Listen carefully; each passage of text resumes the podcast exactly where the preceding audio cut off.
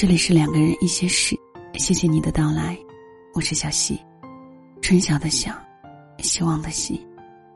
每个周日的夜晚，讲一段故事给你听。每个人都有属于自己的故事，那些被自己一步一步走过的路，见过的人，和经历过的磨难，无论多么令人动容，说出口后，都只是一个故事而已。于是，总有些事，真的无法再说出口。今天，小溪要讲一个故事给你听。分享是来自李尚龙的一些故事，没结果比有结果更有意义。选自他的新书《我们江湖未有期》。更多的好故事，也可以关注李尚龙的公众号“龙影部落”。听这个故事呢，最好有一杯咖啡。或者是一杯小酒，找一个自己最舒服的姿势。我们要开讲了。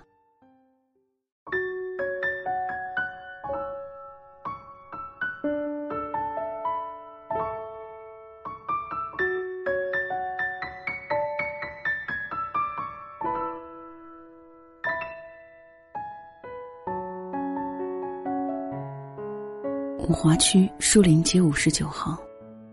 金马碧鸡坊有一家逼格很高的宾馆，它的名字叫做书林别院。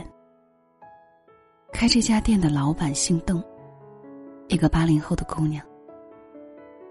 邓小姐说话声音很低沉，时常点上一根烟。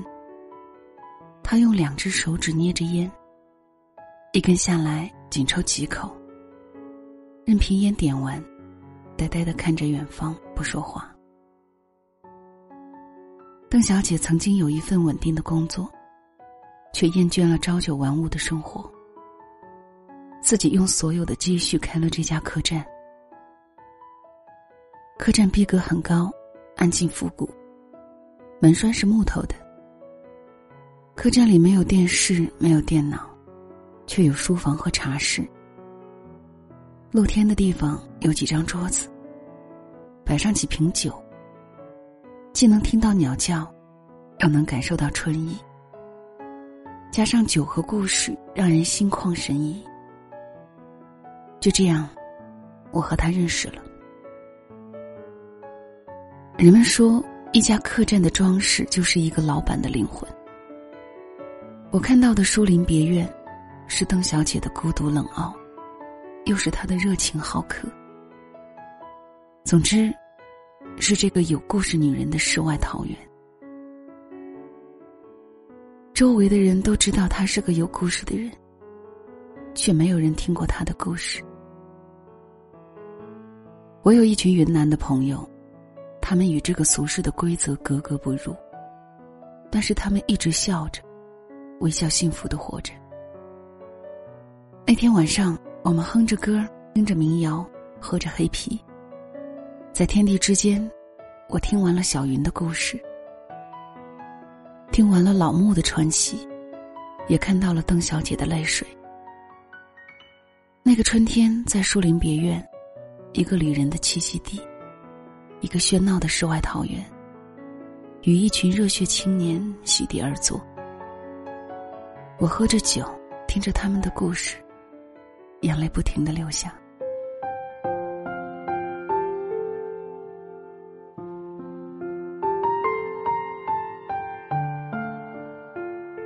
一年前，我的好朋友小南从部队退役，一个人奔去云南和缅甸的交界处当志愿者支教。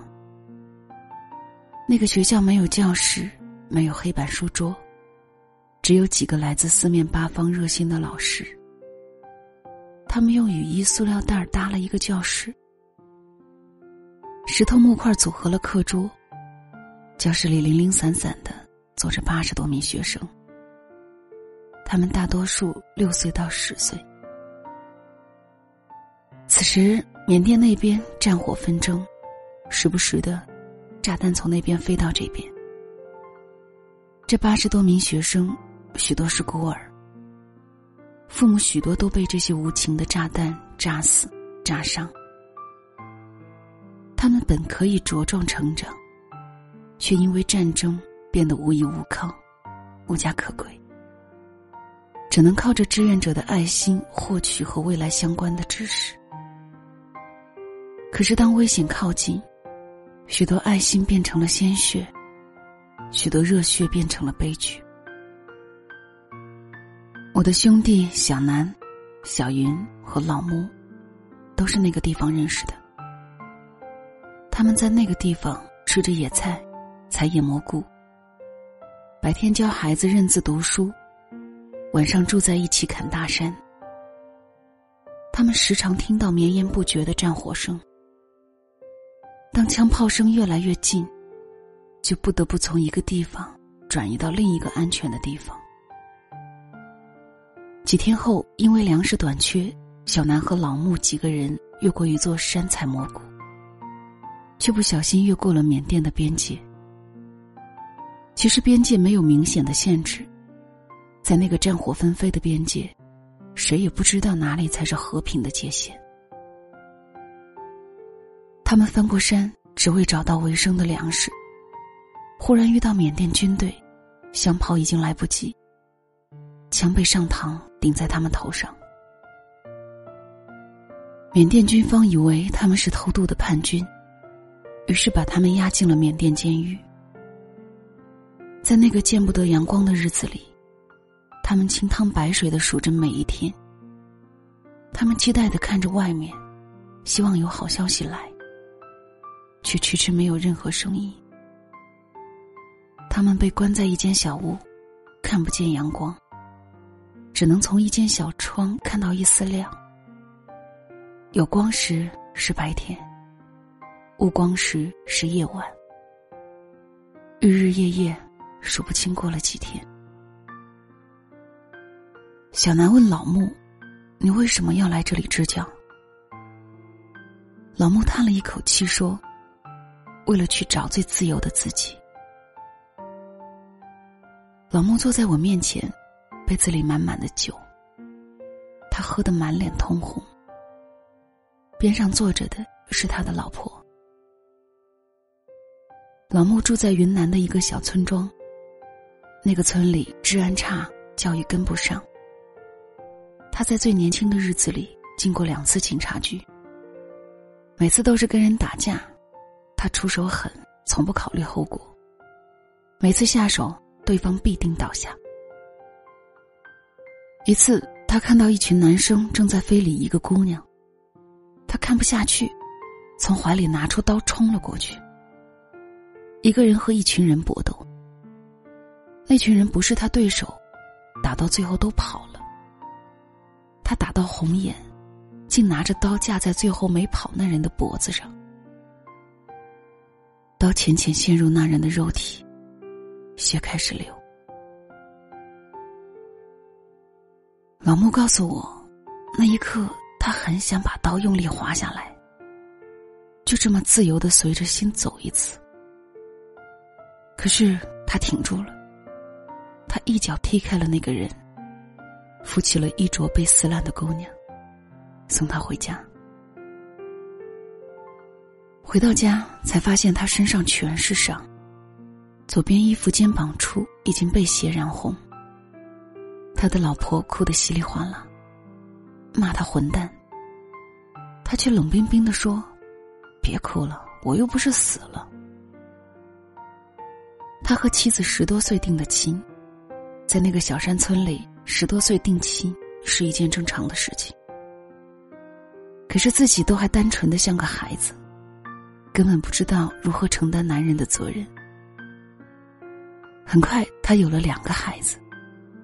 虽忙碌，但却对自己的将来充满着疑惑。久久的疑惑和莫名的压力，终于让他崩溃了。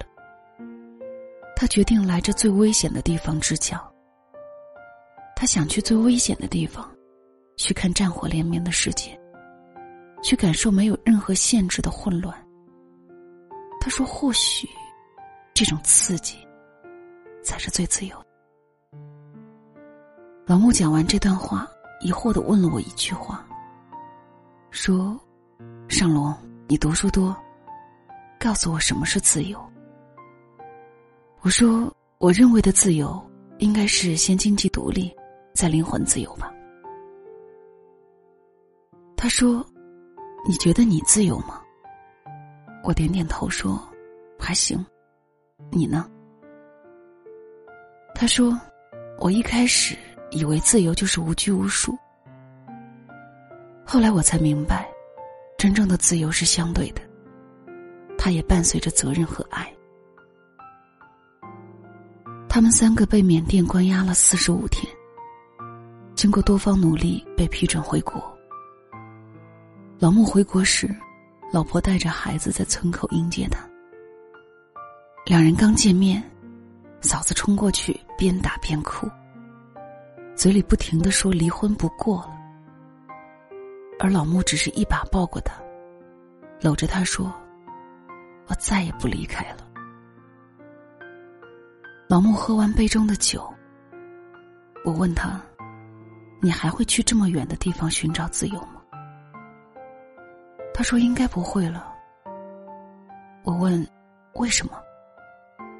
他说：“不想再飘了，想回家了。”他抓住妻子的手，说：“他在的地方就是家，有他的地方，才有自由。”我转身看着这个女人，她的眼睛里充满着幸福的泪水。他笑着，仿佛在说：“死鬼，不要再说这段你不堪的日子了，咱们好好幸福的生活吧。”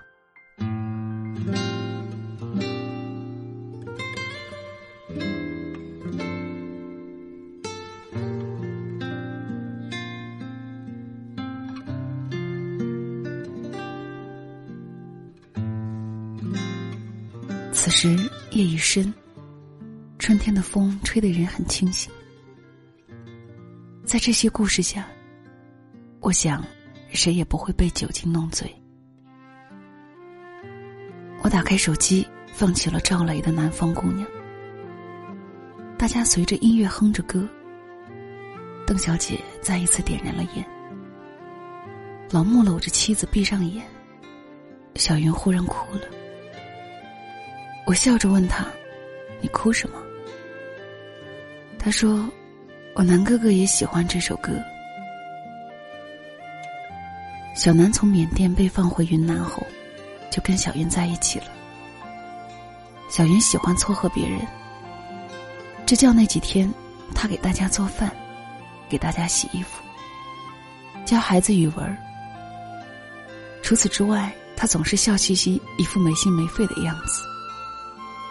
把周围的人互相撮合，不停的撮合着小南和另外一位老师。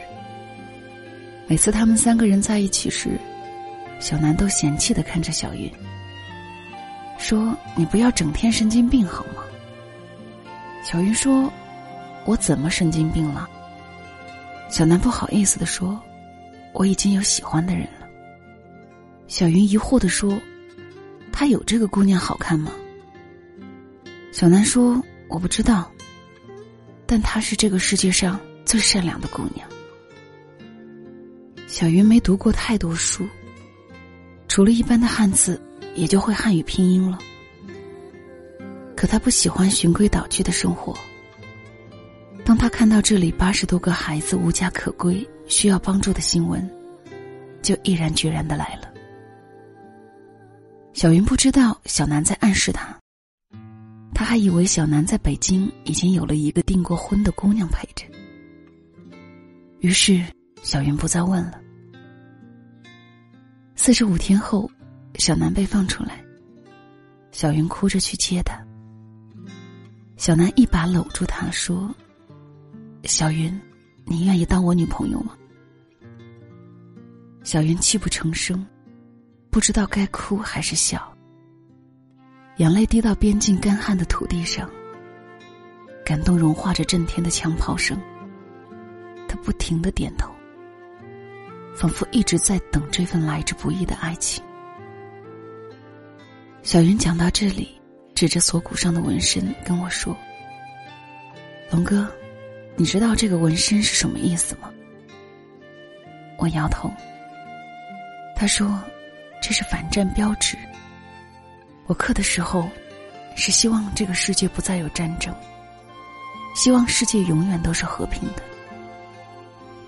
你知道每次别人看到这个纹身怎么说吗？说你怎么刻了一个飞机？还有人说你怎么刻了一个奔驰标志？我真的服了，这是反战标志。你才刻奔驰，你全家都是奔驰。我说，别难过了，毕竟不是每个人都像你们一样，经历这么多故事。小云翻开手机，昏黄的灯光下，他给我看那个时候的照片手机里有一年前孩子的笑脸，有那时孩子写的歪歪扭扭的日记。还有他和小南的合影。小云边给我看，便嘻嘻哈哈的笑着。他像一个孩子一样，一直单纯着，幸福着，就像从来没有被这个世界伤害过。我想，还是小，没有经历过什么事情，才会有这么发自内心的想。他喝完了面前的酒。安静的说：“龙哥，现在我和小南都分手了，战争还没结束。你说是不是很造化弄人啊？”我问：“你想小南吗？”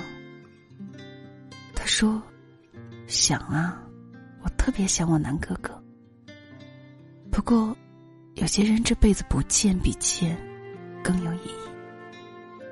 我希望他一切都好。”找到自己喜欢的姑娘，幸福着就好。那天晚上，邓小姐故意把树林别院的灯都关掉，只留下我们这里的灯光。那光亮照到小云的脸上，亮到我清楚的看到两行泪流下来。邓小姐说：“尚龙。”我这家客栈可能过段时间要被拆了。我说：“这么美的客栈，你花了这么多钱和精力去装修，不可惜吗？”他说：“不可惜啊，因为它毕竟存在过，曾经壮丽过。没结局，比有结局或许更有意义，更永恒。”我点点头，说。就像爱情一样，小云喝的微醺，说：“对，就像爱情一样。”小云说：“没有结果的爱情，比有结果的爱情更让人难忘。”我是同意的。就好比没有结果的故事，比有结果的故事更让人难忘。二十岁那年。小云被指腹未婚。那里的农村，如果二十岁没有孩子，是一件很丢人的事情。长辈更不能容忍十六岁还不谈婚论嫁。于是，正当她花容月貌，对这个世界一无所知时，生活闯来了一个比她大十岁的男人。那年，小云怀孕了，双胞胎。一个宫外，一个宫内。宫外的必定保不住，只能想办法保住宫内。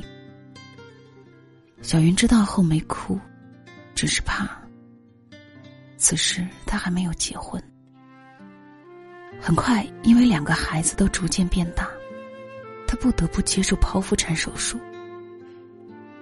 我不敢想象二十岁的孩子经历的这一切，那些痛苦。是一般人无法忍受的。更可怕的是，就在这紧急的关头，那个男人始终没有出现。手术在台上进行了三个小时，当地医疗条件差，医术不好。三个小时后，两个孩子没有一个被保住。一番折磨后，小云再也无法生育。二十多岁。正值花季年龄，本应追求诗和远方，却被生活推到悬崖。他的父母知道后，最快的速度跑到病床，看到女儿的眼泪，他们不仅没有后悔曾催女儿结婚，反而变本加厉，要求她必须马上结婚，嫁给这个渣男。压力下，那个男人终于决定和小云结婚。只可惜，小云的脸上再也看不见笑容。两人结婚一年，小云提出分手。在分手当天，小云笑着跟自己说：“从今天起，我要一直乐观的去看每一天。”小云讲到这里一直在笑，笑得那么甜，笑到让所有人都觉得，他只是在讲别人的故事，而我，早已经泪流满面。我把手搭在小云的肩膀上，说：“别怕，至少以后有我们，我们不会再让你受欺负了。”而他只是笑着，给我满上一杯酒，说：“龙哥，我以为自己不再相信爱情了，其实我相信，一直都相信，以后也会相信。”我喝完杯中的酒。想说，你值得更好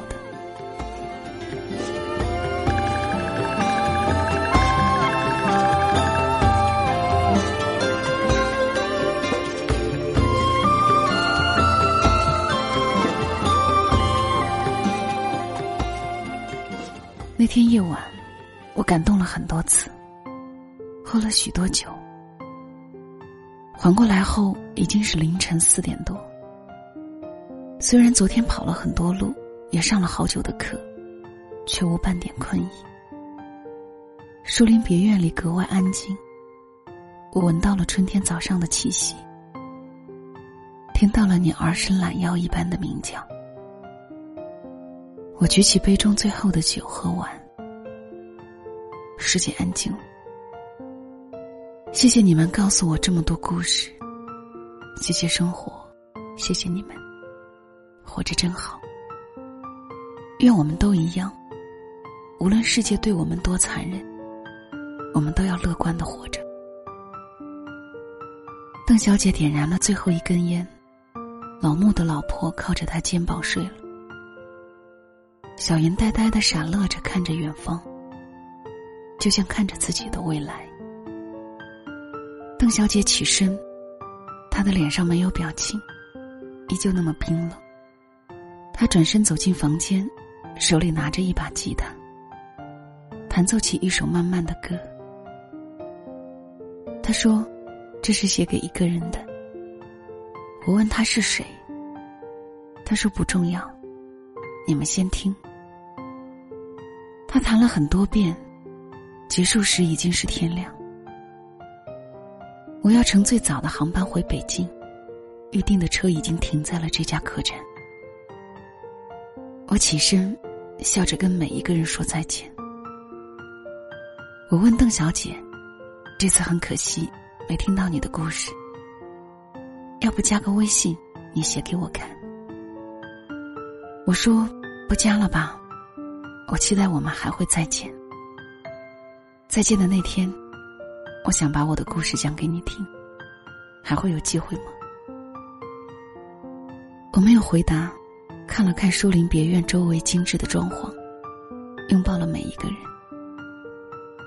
他们送我上车，上车前，我转身，跟邓小姐说：“放心吧，我们还会见的。”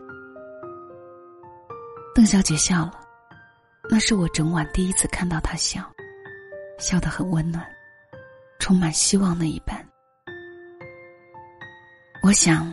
我不一定会听到邓小姐的故事，或许我们再也不会见，但我会记住这群人。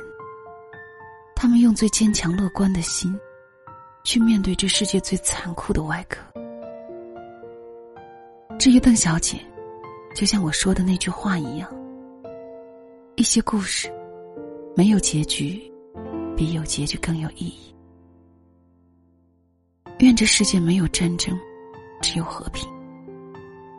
愿这世界所有善良的人，都配有动人的美好。愿我们能再见。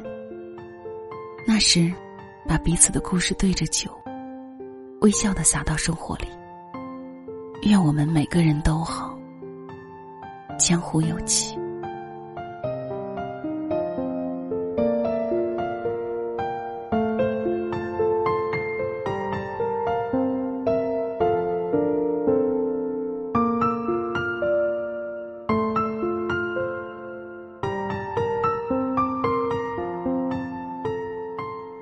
这里是两个人一些事，谢谢你听我。很久都没有讲这么长的故事了。作者在这篇文章前说，今年四月，我去了云南，走了小南走过的路，看到了他看到的景色，见到了他口中的这几个人，所以，就写了这篇故事。我记得有这么一句话：每个人都是一本。曾经被命运粗略对待的书，即使被无情揉捻撕裂，也终会努力舒展封面，假装成完好的样子。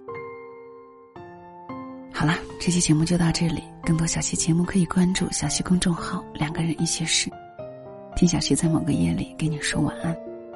另外呢，这周三小溪会很勤快的加更一期节目。并且在节目当中会有福利送出。好了，晚安。